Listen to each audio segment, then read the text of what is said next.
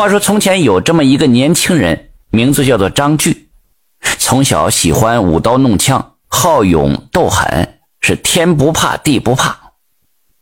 十六七岁的时候，就敢一个人背上弓箭，深入茫茫大山中狩猎，是一连十多日在山中生活，毫无畏惧，每次斩获都颇丰，在当地就小有了名气了。有这么一天呢，张巨进山打猎，日落之后胡乱的吃了一点干粮，就地搭了个窝棚，呼呼大睡起来。睡到半夜了，张巨就隐隐感觉这脸上瘙痒，睁开眼睛这么一看，明媚的月光之下，一个漂亮女子正好奇的看着他呢，那脸部贴得很近。悠悠体香不停的往这鼻子里面钻，张巨心中就是一惊，一咕噜就爬起来，本能地捉住那女子的手臂，把她按倒在了地上。这女子惊呼了一声，似乎是扭伤了胳膊。张巨这才醒悟过来，赶忙松手，向这女子道歉。女子皱着眉头，撅着嘴巴，月光洒在一身翠绿的衣裳。这显得娇媚怜人。张巨心中也有些好奇啊。此时已经是三更半夜了，一个年轻的女子怎么会来此荒山野岭之中？莫非……这女子娇滴滴的就回答了：“我家离此仅有一里多路。今日啊，月光皎洁，我看见你睡得香甜，于是想逗你玩儿。没想到你居然是这样鲁莽之人，张巨就再次拱手赔礼，但是心里也有些不服。我虽然是有些冒失，但是你也不能半夜摸我的头啊！你不知道男人的头只能看不能摸呀？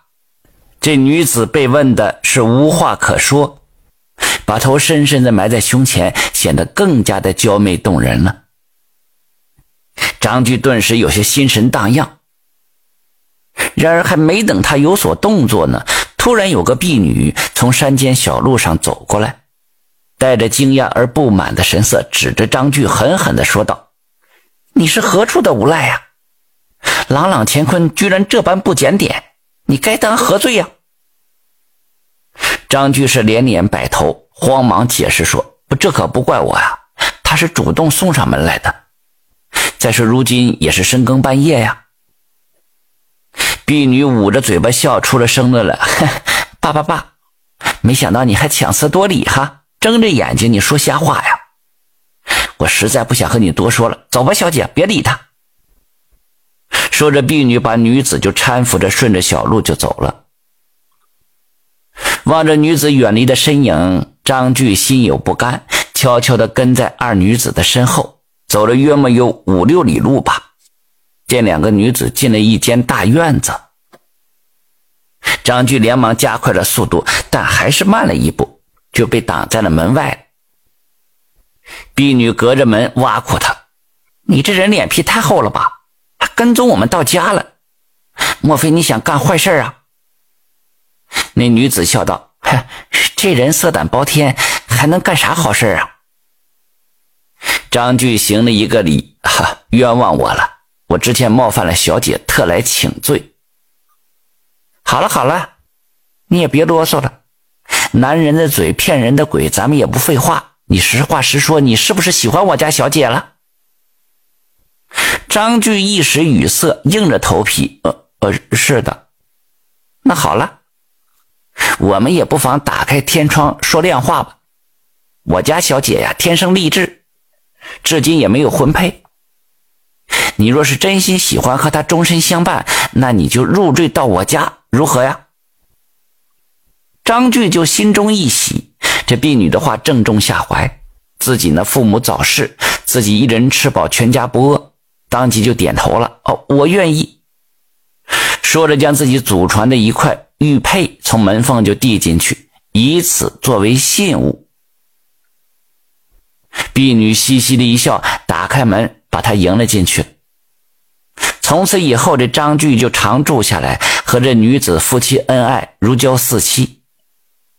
和其他成婚的男子是一样的，承担着丈夫应尽的职责，对女子是言听计从。这女子啊，喜欢吃野味儿，而且饭量惊人，吃起东西来狼吞虎咽，毫无平时淑女的模样。不过张俊呢，喜欢看她那副漂亮的脸蛋所以也不以为怪。每天出去打猎，都会问这女子喜欢吃什么，变着花样的做出各种美味的大餐。令人奇怪的是呢，这女子与这婢女啊，隔三差五都会要出门，到晚上才回来。张俊好奇问他们去哪里，这女子回答：去山里边看望那寡居的嫂子。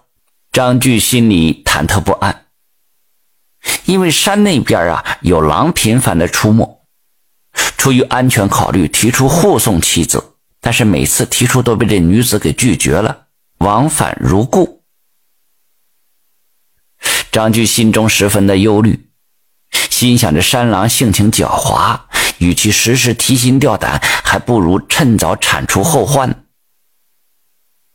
久居山中啊，张俊熟知各种草药的药性，于是就暗中调配炖了一大锅羊肉。在沿途每隔一段距离呢，就放一大块羊肉，想以这种法子来毒杀恶狼，保卫妻子。这一天，妻子与婢女啊又出门去了，可是到了夜里也没有回家。张涵心中忧虑，一夜辗转反侧没合眼，天刚亮了就带上弓箭一路追过去。走到半路没多远呢，张巨就发现两只野狼。倒在了草丛间，口吐白沫，没了气息，嘴边还有残余的肉渣。张俊把这两只死狼拉到一边，无意中发现旁边地上还有两套女装，细细这么一看，居然是妻子和婢女的衣服。张巨心头一紧呐，翻动衣服细看，看到之前他赠给妻子那块玉佩了，顿时脸色大变，跌跌撞撞的往家里走。